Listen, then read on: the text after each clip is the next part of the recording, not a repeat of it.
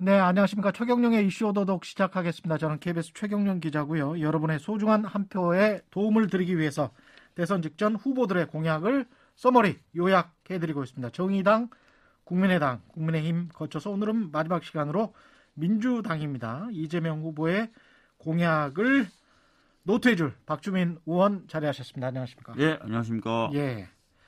뭐 음. 공약이나 정책 이야기하기 전에 오늘 새벽에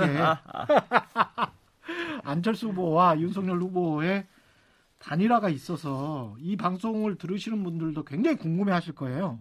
민주당의 대응도 궁금해 하실 거고 이 단일화 자체를 어떻게 보는지 또 궁금해 하실 거고 일단 관련해서 우상호 어, 선대본부장이 당사에서 기자회견을 갖고 나눠먹기형 야합이다 이렇게 말은 했습니다. 그리고 윤석열 안철수 단일화에 어떤 과정이 있었고 어, 인사권 이야기를 할지 어떤 다른 어떤 합의나 협의가 뭐가 있었는지에 관해서 다 밝혀야 된다 국민들에게 음. 투명하게 이런 요구를 했고요. 어떻게 보십니까? 예, 우선은 저게 이제 방송 토론 콘텐츠 단장 토, TV 토론하고 연설 담당을 해요. 그렇죠. 그러니까 어제 예. 마지막 법정 토론이 있어서 예. 사실상 최근 요 며칠 사, 이에 잠을 제대로 못 잤거든요. 아. 그래서 이제 자고 딱 일어나서 예. 오늘 아침에 라디오 인터뷰가 있어가지고 예. 굉장히 그냥 억지로 일어난 상태 비몽사몽한 비몽사몽했어. 뉴스가 딱든 예. 거예요. 그래서 정책은 잘 오늘 말씀하실 수 있었는데 지금 이 상황은 지금 너무나 갑작스러워서. 네. 예. 사실 그래서 아침 라디오 인터뷰 때도 질문을 하시는데 상황 파악이 제대로 안 됐다 예. 이런 말씀을 좀 드렸었습니다. 예. 일단 우선 굉장히 갑작스럽고요. 그렇죠. 최근까지 최근도 아니죠. 어제까지도 안철수 후보가 단일화는 없다. 뭐 이런 얘기를 했을 뿐만 아니라 유세를 하면서 오히려 이제 윤석열 후보가 어, 준비되지 않은 사람이다라든지 어, 윤석열 후보를 통해서는 제대로 된 정권 교체를 할 수가 없다라는 취지의 말씀들을 하셨었거든요. 예. 근데 이제 갑자기 이렇게 정권 교체, 정치 교체를 위해서 단일화하겠다라고 음. 하셔서 음. 어, 최근의 행보나 발언과는 상당히 상반된 모습이다. 예. 과연 그러면 이거는 왜? 진짜 명분 있는 단일화인가 음. 이런 생각이 드는 거고요. 그러면 당연히 이제 우상호 본부장이 이야기한 대로 뭔가 거래에 의한 어, 단일화 아니겠느냐라는 음. 생각을 할 수밖에 없게 되는 거죠. 예. 물론 이제 그 거래의 내용은 밝힐 수가 없을 겁니다. 잘 아시겠지만 공직선거법상 그렇죠. 안 되죠. 아, 이해 유도 매수죄라는 게 있어요. 예. 어, 어떤 어, 선거 후에 직책이라든지 음. 뭐 금전이라든지 이런 것을 이유로 어떤 어, 그런 것들을 제공하겠다 또는 실제로 준다 뭐 이러면서 뭐 단일화 한다든지 하면 다 그 죄에 걸리게 되거든요. 그렇죠. 그래서 끝까지 발표는 안 할 텐데 뭔가 있었겠죠. 네. 물밑거래가. 음. 어, 아까도 말씀드렸지만 최근까지 바로 어제까지 보여줬던 행보나 발언하고는 너무 다른 모습이었기 때문에요. 그래서 이거를 저희들이 봤을 때 그렇게 긍정적으로 볼 수만은 없다라는 음. 말씀 드리겠습니다. 네. 그런데 그럼에도 선거 판세는 민주당으로서는 굉장히 좀 불리해졌다 이렇게 판단할 수 있을까요? 어떻게 보십니까? 우선 안철수 후보가 최근까지도 대략 6에서 8% 정도는 나와요. 예. 지지율이. 그렇죠. 그러면 이제 그 지지율이 어느 쪽으로 갈 것이냐. 어. 여기에 대해서 당연히 이제 신경을 쓸 수밖에 없는 상황인데요. 예. 어, 단일화가 지난번에 결렬된 이후에도 사실 안철수 후보의 지지율이 뭐 크게 빠지거나 그런 건 아니었거든요. 음. 그렇다는 것은 어, 이 지지층은 윤석열 후보 쪽으로 어, 대부분 갈 수 있는 지지율은 아니다. 음. 만약 그랬다면은 단일화가 결렬된 뒤에 훨씬 더 윤석열 후보 쪽으로 많이 갔겠죠. 그렇죠. 예, 예. 그게 아니었기 때문에 지금 윤, 안철수 후보를 계속 지지하셨던 분들 입장에서는 윤석열 후보 쪽으로 바로 이렇게 예. 대거 어, 옮겨가지는 못할 것으로 좀 보여지고요. 음. 어, 그래서 그 부분을 조금 더 지켜는 봐야 될 것 같습니다. 오늘 직전까지의 판세는 어떻게 그 판단을 하셨어요, 당에서? 저희들은 이제 어젠가요? 네. 그 선대위 차원에서의 발언도 있었지만 음. 초박빙 열세. 초박빙 열세. 예, 예. 보고 있었던 상황이거든요. 음. 어, 그렇지만 계속해서 좀 상승세에는 있는 추세는 살아있는 예, 추세는 살아있는 초박빙 열세로 바, 봤고 예. 이제 단일화가 됐으니 어, 조금 변화는 있을 건데 아까 말씀드렸던 대로 안철수 후보를 지지하는 쪽 분들이 음. 대거 윤석열 후보 쪽으로 옮겨가진 않을 것 같다. 이런 전망인 거죠. 그 앞으로 한 5일, 6일 정도 남았는데 네. 그 민주당은 어떻게 그러면 선거 캠페인에 어떤 변화가 있을까요? 어떻게 대응하실 생각일까요? 어, 오늘 이제 우상호 본부장이 기자회견을 통해서 밝힌 바와 같이 예. 기존의 선거 캠페인이 여전히 유의미하다라고 판단하고 있고요. 예. 아, 그래서 어, 유능한 경제 대통령, 음. 위기에 강한 민생 대통령 예. 이 어, 전략으로 계속 갈 것이고요. 특히 음. 이제 막판에 가면 갈수록 대선의 경우에는 특히 인물론이 부각되는 측면이 있습니다. 그래서 예. 어, 누구보다도 준비돼 있다, 음. 경험이 있다 이런 것들을 계속 어필하는 음. 어, 전략을 어, 가져갈 것입니다. 예. 오늘 이제 정책 이야기를 본격적으로 해봐야 될 텐데 정책 이야기 정책 결국- 이야기보다 이런 얘기가 사실 더 더 먹히죠. 예. 청취율이나 뭐 이런 거 청취율을 뭐 이거는 따로 조사는 하지 않습니다만은 예, 유튜브라서 뭐 더 먹히고 좀 물어보고 싶은 게 있긴 있어요. 한 가지만 더 여쭤볼까요? 네네 그러시죠. 안철수 후보가 그 2월 한 말쯤에 이런 이야기를 하셨더라고요. 주술에 쓰인 듯 마법에 걸린 듯이 정권 교체만 되면 다 될 거라고 착각하는 분들이 많이 계시는데 그렇지 않다는 점을 말씀드린다. 1년만 지나고 나면 그, 손- 그 사람 뽑은 손가락 자르고 싶다고 그럴 것 이런 이야기 하면서 이제 무능한 후보를 뽑으면 뽑으면 안 된다라고 이제 강조를 그, 했거든요. 그러니까요. 그러니까 아까 이게- 좀 말씀드렸던 것처럼 그렇죠. 너무 다른 거잖아요, 갑자기. 근데 이게 지금 사실은 이 5년 동안의 앞으로의 그 기간이 네. 경제라는 측면에서도 그렇고 국제 관계라는 측면에서도 네. 그렇고 굉장히 지금 중요한 시점이긴 합니다. 맞습니다. 예. 그런 측면에서 정책이랄지 앞으로 미래랄지 어떻게 지금 보고 계시는지 지금 현실 진단부터 한번 좀 해야 될것 우선은 같습니다. 예. 아시다시피 이제 우리 나라를 포함한 전 세계적인 대격변의 시기죠. 예. 그러니까 에너지 전환, 그러니까 탄소 중립을 음. 위한 에너지 전환의 격변이 지금 있는 거고요. 그 다음에 또 하나는 이제 모든 산업이 디지털로 전환이 되면서 산업 간의 격벽이 사라지면서 음. 그러니까 전자제품과 전자제품을 잘 만들고 소프트웨어를 잘 만들고 플랫폼이나 이런 곳의 운영이 능한 기업들이 곳곳으로 치고 들어가고 있는 상황이거든요. 예. 그래서 디지털 전환의 위기도 있는 것이고요. 그 다음에 이제 팬데믹 위기도 있는데 아시다시피 코로나 19가 아, 극복이 된다 또는 일상화된다 음, 라고 하더라도 다른 팬데믹이 또 올 수 있다는 게 많은 전문가들의 예. 아, 기적 아닙니까? 예. 실제로 5년마다 한 번씩 뭐 메르스, 사스 뭐 이렇게 쭉쭉쭉 오고 있잖아요. 음. 근데 그 기간도 좀 단축될 수도 있고 전혀 경험해 보지 못한 새로운 바이러스가 또 출현할 수도 있다는 건데 주기적인 팬데믹 위기도 있는 겁니다. 예. 이 팬데믹 위기도 단순히 저희가 방역을 잘하고 이런 것뿐만 아니라 산업과 경제에 굉장한 영향을 미치는데 음. 방역망이 안전하게 제공되어서 유통과 생산, 소비가 원활하게 이루어지는 나라의 경우에는 잘 견디는 거고요. 음. 방역망이 제대로 갖춰지지 않은 나라들은 타격을 입는 것을 우리가 봐왔죠. 예. 그래서 global value chain을 갖고 있는 대기업들도 어, 글로벌한 기업들도 이 방역망에 대한 평가와 그것을 통한 value chain의 재편을 고민하고 있다 이런 얘기들이 지금 들리고 있지 않습니까? 음. 이것도 굉장한 아, 국내적으로 보면 방역이겠지만 아, 전 세계적으로 보면 이 value chain을 변동시키는 그런 대전환이거든요. 예. 그래서 그런 것도 있고 또 하나는 이제 외교 안보적으로 미중의 어, 패권 경쟁이 더 치열해질 겁니다. 그렇죠. 그 사이에 우리나라가 어떤 포지션을 어, 취하느냐 이 음. 부분도 굉장히 어, 중요한 시기라서 예. 향후 5년은 이 한 네 가지 정도의 음. 격변의 시대 속에 우리나라가 있어야 되는데 음.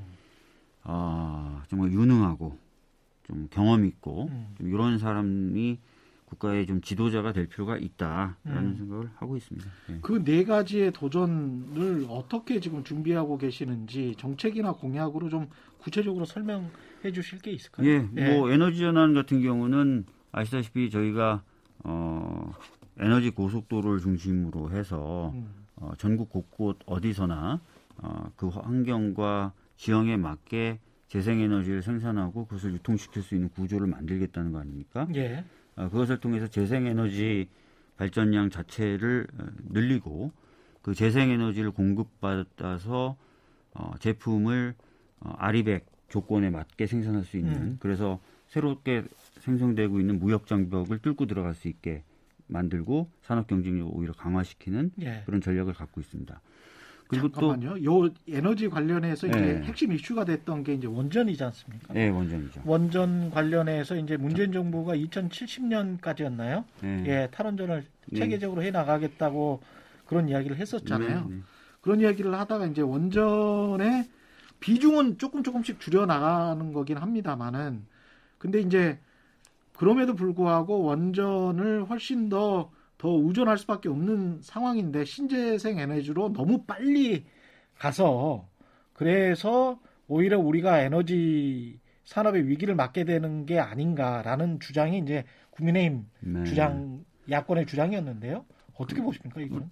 저희는 이렇게 생각을 하는 겁니다. 음. 예. 그 사실 이제 문재인 정부의 원전 관련된 정책도 이, 명칭은 탈원전이었지만 사실 감원전이었거든요. 감원전 감원전이었고. 예, 2070년 예, 우리 그렇죠. 이제 이재명 후보도 그런 감원전의 기조 속에서 에너지 전환을 신속하게 보다 신속하게 이루겠다라는 음. 거예요. 그게 왜 그러냐면 아까 잠깐 제가 말씀드렸지만 아리백 같은 경우는 원전 에너지는 포함이 안 돼 있어요. 아리백에 예. 예. 이제 이제는 많은 분들이 아리백을 다 아실 텐데요.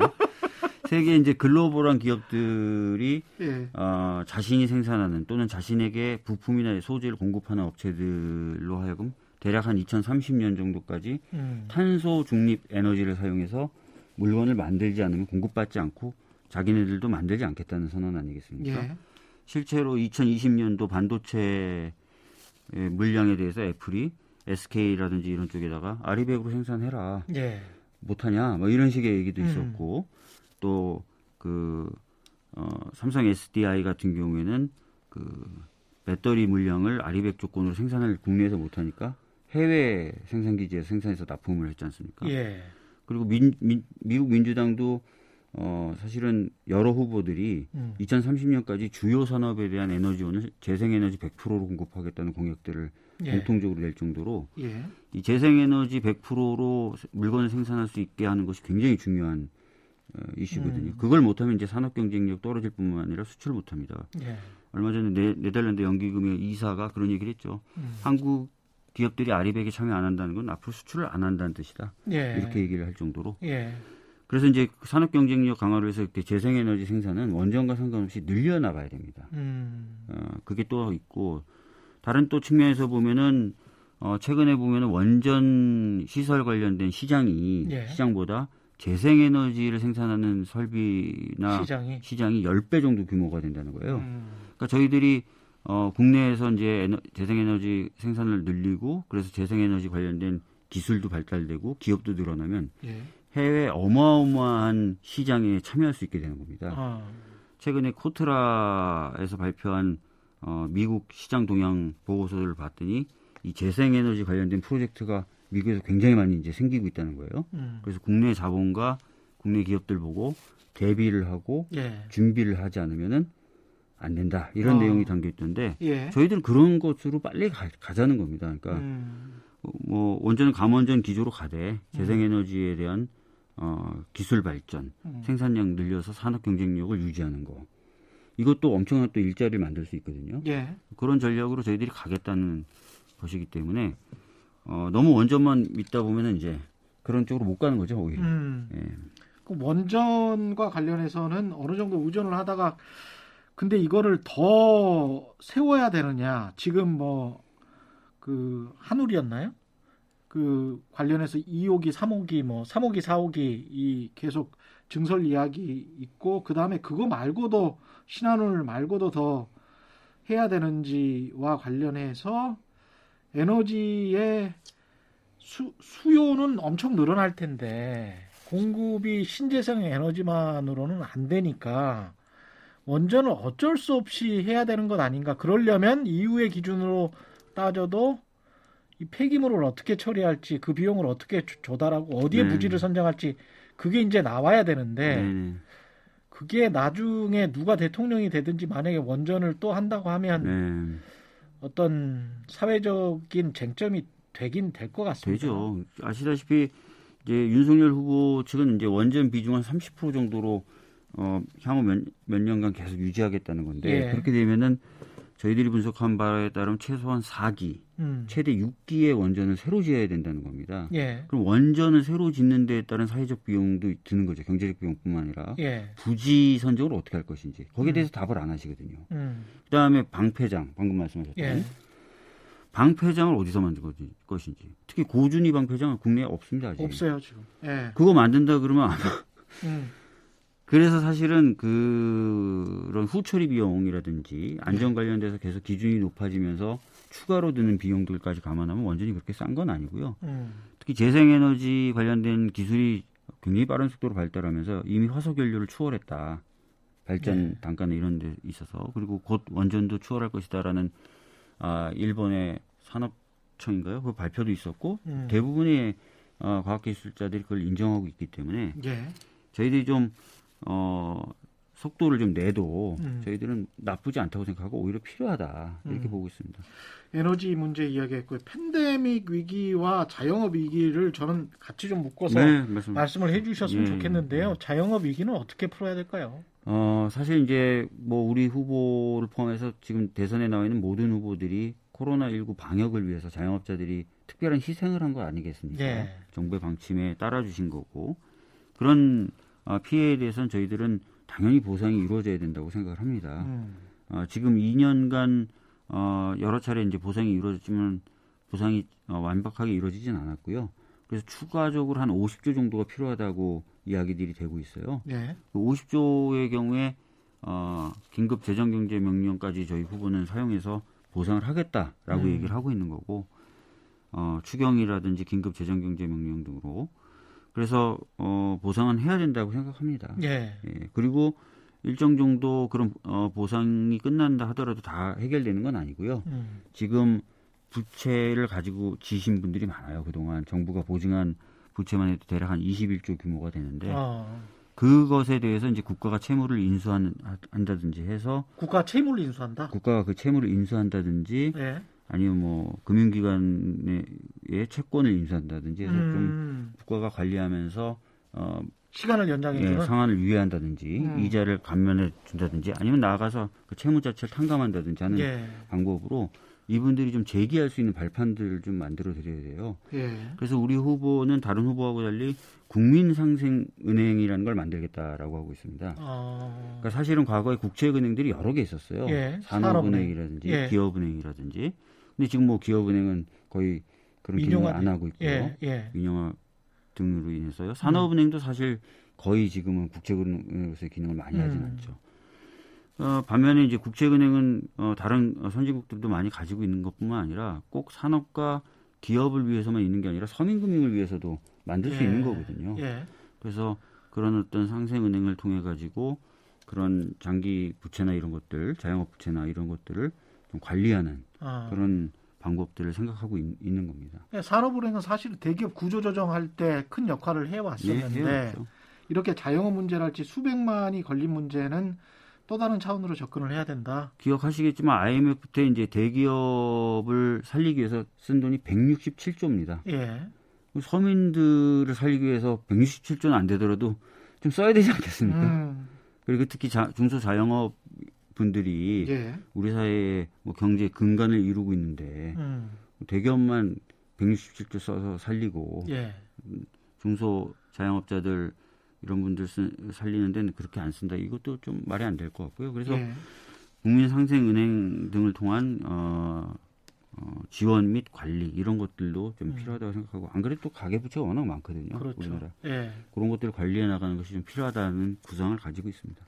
그 블락화된 미중 패권 전쟁 때문에 이제 블락화된 경제 이야기도 했지만 미중 사이에서 끼어 있는 우리나라 특히 이제 북한과 네. 대치를 하고 있기 때문에 우크라이나 지금 전쟁 상황 보면 정말 만감이 교차하지 않습니까? 사실은 네. 어떻게 될지 모르는 상황이라 어떻게 보세요? 그 야권 후보 특히 윤석열 후보 같은 경우는 강력한 힘을 바탕으로 한 안보를 음. 강조를 하고 그다음에 사드 배치를 할지 선제 타격도 가능하다 그런 거를 계속 시그널을 줘야 예. 그래야 저쪽에서 겁을 먹는다 그런 논리인 것 같아요. 네. 예, 어떻게 보십니까?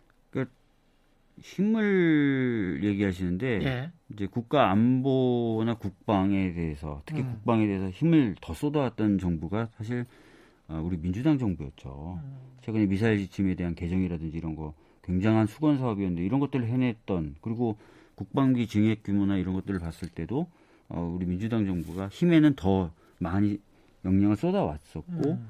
그래서 사- 상당히 강한 군사력을 가지고 있지 않습니까? 예, 그걸 안 하겠다는 게 아니에요. 그건 네. 당연히 계속 하는 거죠. 음. 그런데 이제 균형이라는 게 있습니다. 무슨 얘기냐면 힘은 강하게 만들면서 음. 위험은 낮추는 작업을 계속 해야 돼요. 음. 자, 근데 위험을 낮추는 작업은 안 하고 그래서 위험은 방치해 둔 상태에서 음. 힘은 계속 세게 하겠다. 위험이 있으니까. 라고 하면 균형이 안 맞죠. 예, 어, 병법에서도 얘기했는데, 어, 싸워서 이기는 건 하책 중에 하책인 겁니다. 예, 아예 싸우지 않고 이기거나 더 나아가선 싸울 필요가 없는 상황을 만드는 게 제일 좋습니다. 음. 그래서 힘은 키우고 위험은 낮추고 예. 하는 이 두 가지 작업이 동시에 이루어져야 되는 거예요. 음. 근데 솔직히 윤석열 후보는 히- 위험을 낮추는 작업에 대해서 거의 얘기를 안 하죠. 예, 근데 저희 후보는 당연히 힘은 키우고 위험은 낮추기 위해서 외교나 여러 가지 어, 이런 어, 트랙을 사용하겠다. 두 트랙을 얘기하는 거예요. 예, 그러니까 누가 더 유능하고 누가 더 고민을 잘하는지를 보시, 보시면 이제 이런 측면에서도 음. 볼수 있는 거죠. 예, 그래서 이제 북한과의 관계는 좀 그렇게 가면 될 것 같고요. 예, 미국과 중국과의 관계에 있어서는 어, 실용과 실리를 추구해야죠. 음. 어떤 분이 그렇게 얘기하셨습니다. 한미 동맹 정말 중요하죠. 혈, 혈맹이라고까지 부를 수 있습니다. 예. 근데 그게 목적은 아니잖아요. 그렇죠. 목적은 예. 국익입니다. 그렇죠. 우리나라의 국익이고 음. 그 국익을 달성하기 위한 목, 수단 중에 하나가 한미 동맹인 거죠. 예. 음. 근데 가끔은 이걸 전도시켜서 생각하시는 분들이 있고 예. 경우에 따라서는 어 그래서 어 한미 동맹을 위해서는 국익을 막 버려야 된다고까지 얘기하시는 분들이 계신데 그거는 제가 보기에 전 상당히 전도된 예. 말씀이시고 예. 국익을 중심으로 놓고 실리적 실용적으로 접근하는 음. 어쩔 수 없는 그런 균형 외교를 펼칠 수밖에 없는 것 아닌가라고 생각하고 있습니다. 예.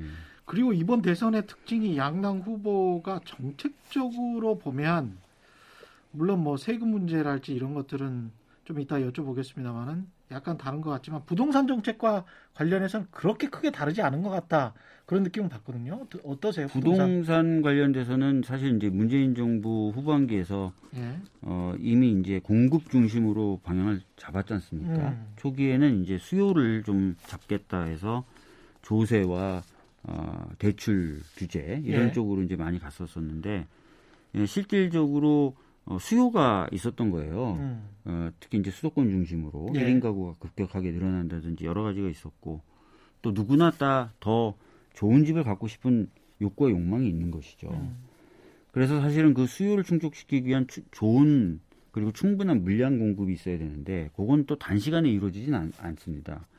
그, 그래서 문재인 정부에서도 이제 그러면 공급을 하겠다라고 했고 여러 대, 공급을 위한 대책들을 발표했지 않습니까?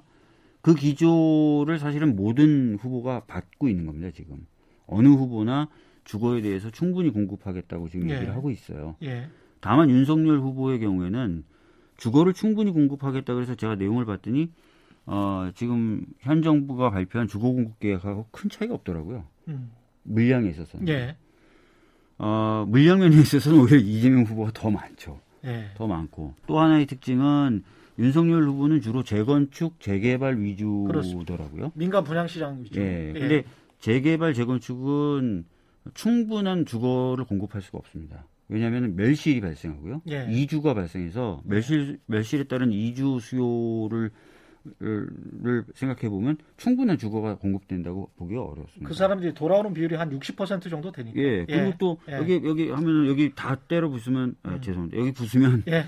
이분들이 어디 살 때가 필요하기 때문에 막 그렇죠. 주변이 막 확 오르고 또 이러거든요. 음. 그래서 이제 재건축 재개발도 당연히 필요하고 저희들도 강조는 하고 있지만 그것과 동시에 또는 그것만큼 그것보다 좀더 음. 신규 택지를 발굴해서 그 신규 택지에다 주택을 넣는 그래서 고민해야 돼요. 음. 그러면서 저희가 좀 더 많은 주택을 좀 더 빨리 내는 공약으로 완성이 된 거죠. 예. 어, 예를 들어서 뭐 용산 기지 일부를 음. 어, 활용한다든지 이런 식의 얘기들이 이제 나온 겁니다. 음. 그러니까 더, 더 구체적이고 더 신속하고 더 공급에 있어서는 순증이 많은 음. 공급 계획을 누가 갖고 있느냐 이걸 딱 보시면 어, 아 이재명 후보가 그래도 더 많이 갖고 있구나라는 걸 판단하실 수 있고 예. 주거 약자층에 대한 배려에 있어서도 차이가 있습니다. 어. 그러니까 이- 윤석열 후보는 주거 약자층 보호를 위해서 매년 10만 호의 공공성을 띈 어, 여러 방식이 있겠죠. 공공성을 띈 주택을 공급하겠다고 했는데 이 10만 호는 현 정부의 11만 호보다 축소된 겁니다. 그다음에 박근혜 정부의 14만 호보다도 4만 호가 줄어든 거예요. 예. 그래서 주거 약자에 대한 관심이 이전 정부보다도 좀 약해진 것 아니냐. 어. 왜냐면 민간을 아마 중심에 놓다 보니까 그렇게 했을 예. 가능성이 있겠죠. 거기에 비해서 저희는 어, 아까 말씀드렸던 신규 택지를 공공이 개발하는 경우나 이런 경우에 음. 공공의 물량을 확실히 확보해서 음. 어, 질 좋고 직주 근접, 위치가 좋고 직장과 주거가 가까운 그런 곳에 어, 많은 물량을 좀 공급하겠다라는 것들을 갖고 있기 때문에 청년이나 신혼이나 이런 분들이 좀 이런 점들 주목해 주셨으면 좋겠습니다.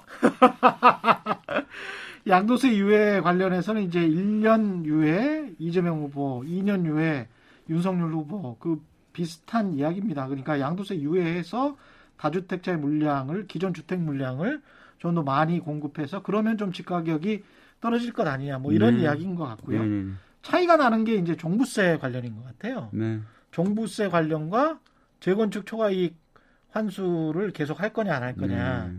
그거는 윤석열 후보가 그 명확하고 구체적으로 답변을 지금 안 하고 안 있는 하고 것 있습니다. 예, 네. 같아서 네. 그거는 어떻게 보세요? 그 종부세와 재건축 초과 이익 환수는 지금 민주당의 기조로 갈 수밖에 없다는 게 민주당 생각입니까? 어떻습니까? 음, 종부세 부- 부분은 이제 예. 아시겠지만 윤석열 후보는 폐지를 얘기하고 있고 저희들은 통합이죠. 예, 네, 통합을 예, 얘기하고 예, 윤석열 있고, 후보는 예. 예. 저희들은 이제 장기적으로는 아주 장기적으로는 모르겠지만 음, 당장 그러기보다는 약간 불합리한 부분에 대한 개선. 음, 그러니까 예를 들어서 이제 갑자기 이제 시골에 계신 부모님이 돌아가셔서 상속을 받게 됐다. 예. 시골집들.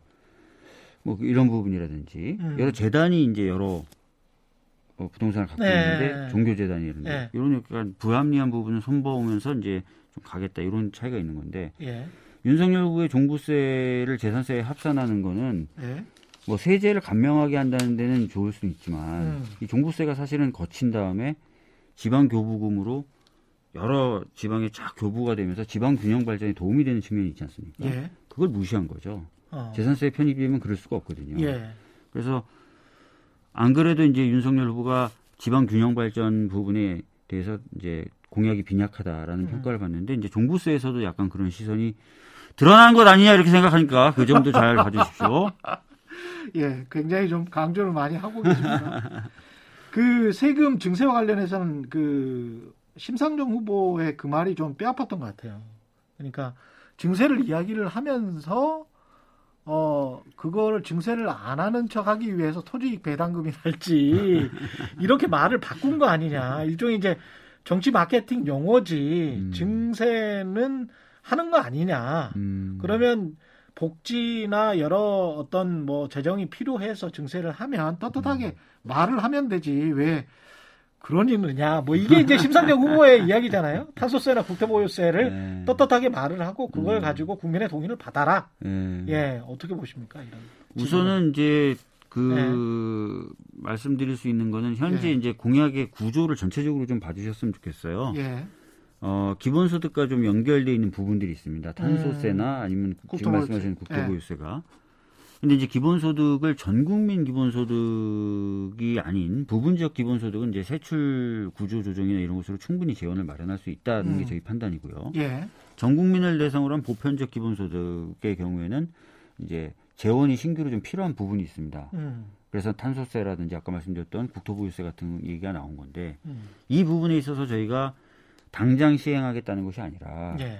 어, 위원회를 만들어서 국민적 의견 수렴 과정을 거치겠다라고 얘기한 거고요. 예. 특히 이제 코로나19로 인한 상처를 입으신 소상공인 분들이 너무 많기 때문에 음. 이 부분에 대한 먼저 시급한 지원이 필요하다. 예. 그래서 지금 우선 소상공인 지원하고 그다음에 기본소득 관련된 위원회를 만들어서 국민 의견을 수렴하고 이런 음. 흐름이 쭉 있을 거예요. 예. 그 과정에서 이제 이 공약이나 이런 부분은 조정이 가능하다고 이미 후보와 우리 캠프 차원에서 계속 얘기를 해왔기 때문에 예. 너희들은 증세를 무조건 전제하는 거냐, 너희는 증세를 하겠다는 것 아니냐라는 말이 음. 딱 맞는 건 아니다라는 말씀을 드리는 거고요. 음. 두 번째는 이제 그 명칭 자체를 좀 바꾼 거는 이제 세금을 어 걷지만 결국 그게 아까 말씀드렸던 대로 기본소득을 통해서 다시 국민들에게 배당이 되는 측면이 있기 때문에 예. 그런 측면을 좀 강조한 것이다라는 말씀을 드리, 드리겠습니다. 예. 그리고 사실 우리 정치의 고질적인 병폐 중에 하나인데요. 이게 한쪽이 이제 집권을 하면 가령 박근혜 정부 때 어, 추경을 할 추경 그때도 여러 번 했죠. 여러 번 했죠. 예. 이명박 정부 때도 예, 이명박 정부 때도 했고. 네. 그런데 이제 추경을 하면 그때 이제 야당이었던 민주당은 그 재원마련을 어떻게 할 거냐. 이렇게 이제 비판을 해- 했단 말이죠. 네. 예, 그리고 이제 문재인 정부 때 들어서는 계속 이제 재원 마련은 어떻게 할 거냐. 아, 아, 아, 아, 예, 아, 이제 아. 이게 보수 언론과 이게 왔다 갔다 해요. 어떨 때는 추경이 경제 성장을 위한 마중물이 되고, 네.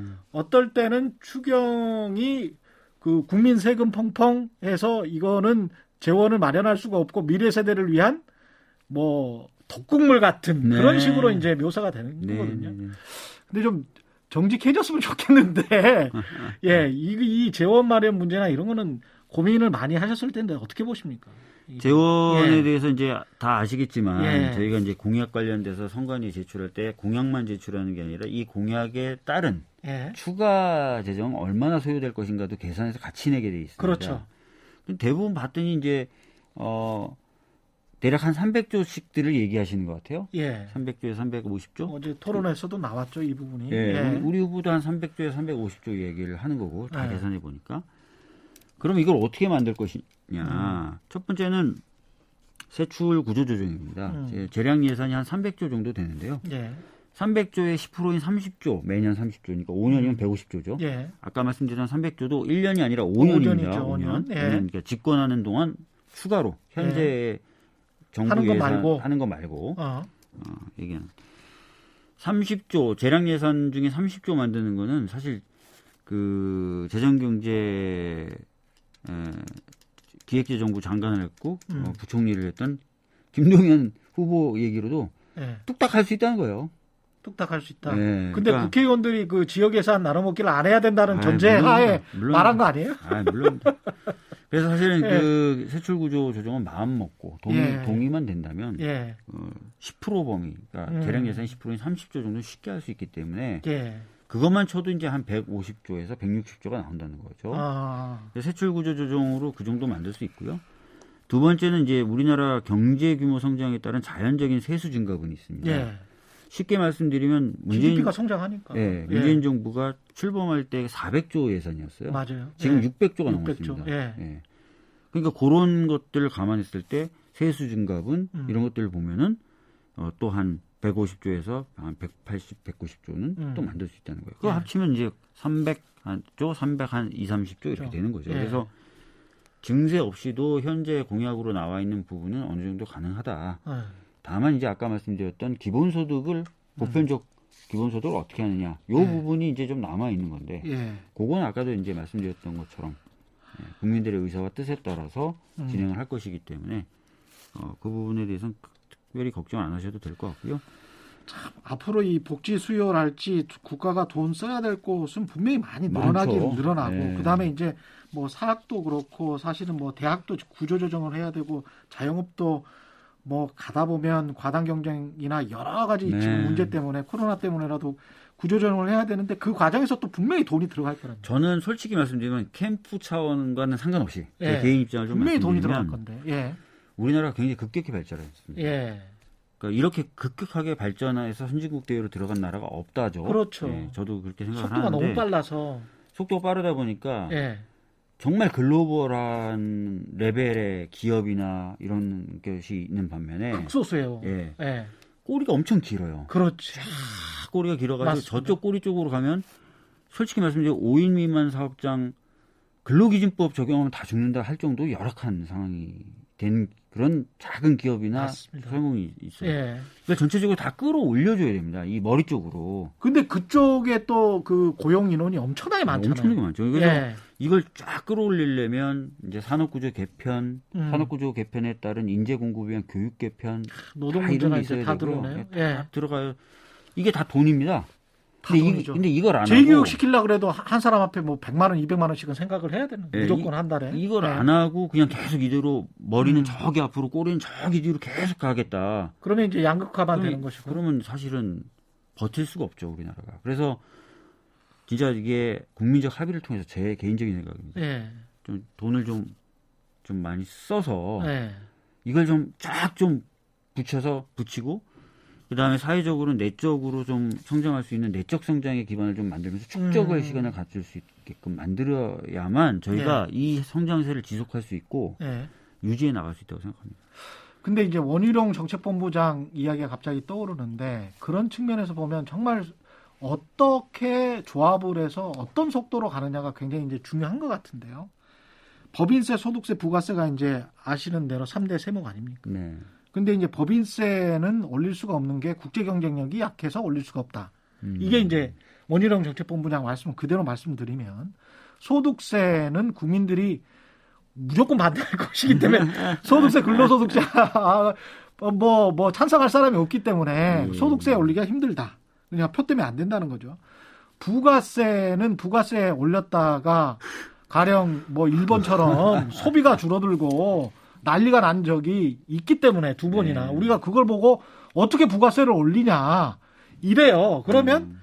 이거 듣다 보면 또그 말도 맞거든. 일리가 있거든. 그러면 법인세, 소득세, 부가세가 전체 한 60% 되는데 아무로 이게 못 올리면 그러면 앞으로 감당할 모든 그 하, 겠다는 모든 공약과 정책들은 그러면 어떻게 할 거냐에 네. 관한 의문이 자연히 들 수밖에 없고 그래서 조금 좀 이 구조를 아시는 분들은 어떻게 해야 되지 이렇게 고민을 많이 하시는 것 같아요. 네. 예. 아니 그래서 사실은 이게 다 제 개인적인 생각과 너무 섞여 있는 말씀을 드리게 되면 이게 또 오해를 불러일으키고 왜 그래서 이게 이 그래도- 참 말씀드리기 참 그런데 예. 그 우선은 세출 구조 조정 관련돼서 지금까지 보면은 여러 가지 이해관계와 기득권에 묶여서 안 됐던 부분이 굉장히 많아요. 음. 저도 공부를 해보니까 야, 씨, 이런 돈들도 있네. 막 이런 게 너무 많아요. 예. 물론 조정하려면 거기 그런 항목에 대한 이해관계 있는 분들이 워낙 많다 보니까 힘들겠죠. 음. 근데 그런 이해관계인들을 참 설득을 좀 하고 예. 또 국민적 합의를 만들어서 그 구조조정을 좀 세출 구조조정을 빨리 좀 이룰 필요가 있습니다. 음. 그럼 재원을 아까 말씀드렸던 대로 만들 수가 있으니까요. 예. 그래서 좀 가지고 아- 방금 말씀드렸던 여러 가지 그 어, 우리가 지금 당장 필요하고 꼭 해야 되는 그런 것들 좀 하고요. 음. 그 다음에 이제 이 증세 관련된 부분은 사실 소득세라든지 부가세라든지 법인세 사회적으로 논의를 좀 하- 하긴 해야 됩니다. 이제 예. 두려워하지 말고. 예. 그래서 논의를 통해서 좀 추가적인 어떤 세원 마련해서 아까 말씀드렸던 대로 어, 좀 미래로 가기 위한 투자들도 해야 돼요. 음. 지금 전 세계적으로 막대한 재정을 쏟아붓고 있습니다. 미국 같은 경우에는 American Jobs Plan이라든지 뭐 Family Plan 이런 것 이런 것들을 해서 한 6조 달러를 지금 쓰겠다는 거 아닙니까? 예. 중국과의 경쟁에서 이기기 위해서 뭐 독일, 뭐 중국 뭐 할 것 없이 국가가 지금 막대한 지원을 쏟아부어서 산업 재편과 과학기술 개발, 복지 시스템 개선을 위해서 쓰고 있어요. 음. 그걸 못하면 국제 경쟁에서 뒤처지는 겁니다. 지금 예. 아까 말씀드렸던 네 가지 위기 중에 뭐 디지털 전환이나 에너지 전환 다 돈 들어가는 일이거든요. 예. 그래서 그런 것들을 하기 위해서 좀 사회적 합의들을 갖춰 나가야 돼, 서 그래서 저는 더 유능한 사람이 필요하다라고 생각하고 경험 있는 사람이 이 시기에 대통령을 해야 된다고 생각하는 겁니다. 이게 지금 저 어떤 문제들이 사회적이고 정치적인 문제들이 다 독립적으로 존재하는 게 아니고 사실은 다 연관돼 있지 않습니까? 네. 인구나 저출산 문제도 마찬가지고 지역 균형 발전 문제도 다 연관이 돼 있고 사실은 청년 문제, 주거 문제, 청년들의 주거 문제랄지 청년들의 또 그 저출산 문제죠. 이거는 또 그건 또 인구의 문제고요. 네.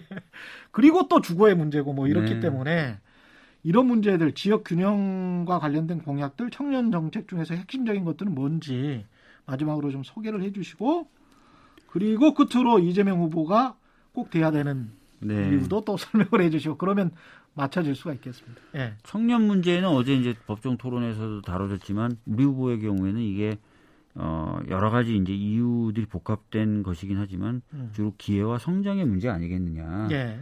성장을 시켜서 기회가 많이 창출이 되면은 또, 또 자산 축적의 기회나 이런 것들을 청년들이 갖게 되면은 미래를 좀 설계할 수도 있고 음.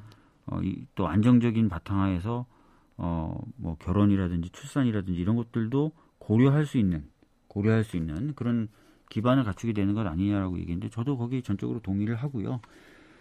청년들에게 그래서 그러면 조금 더 세부적으로 들어가면 결국 주거와 일자리 아니겠습니까? 좋은 주거, 좋은 일자리 이런 것들인데 주거의 경우는 아까 말씀드렸던 대로 저희들은 대규모 공급 계획을 가지고 있고 그중에 이제 공공 주도로 질 좋고 위치 좋고 값싼 음. 그런 주택들을 공급할 계획을 가지고 있습니다.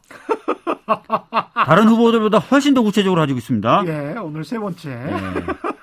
일자리 관련돼서도 울끈불끈. 저희들이 지금 어, 말씀드렸던 디지털 전환, 에너지 전환, 예. 어, 그 다음에 어, 국토 균형 발전 계획 중에 하나인 계약 도시 이런 것들을 통해서 일자리들을 많이 만들겠다는 거거든요. 예. 대학 도시라는 게 뭐냐면 이제 지방에 있는 대학들이 소멸되는데 그렇죠. 이 지방 대학들을 그냥 소멸두게 소멸하게 만들지 말고 어.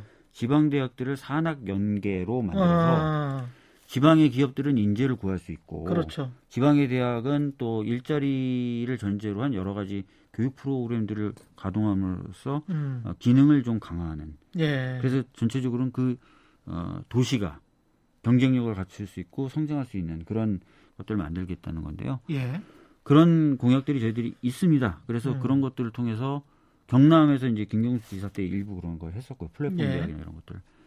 그래서 좀 그런 것들을 잘 해, 해서 청년들에게 정말 좋은 주거와 좋은 일자리를 많이 음.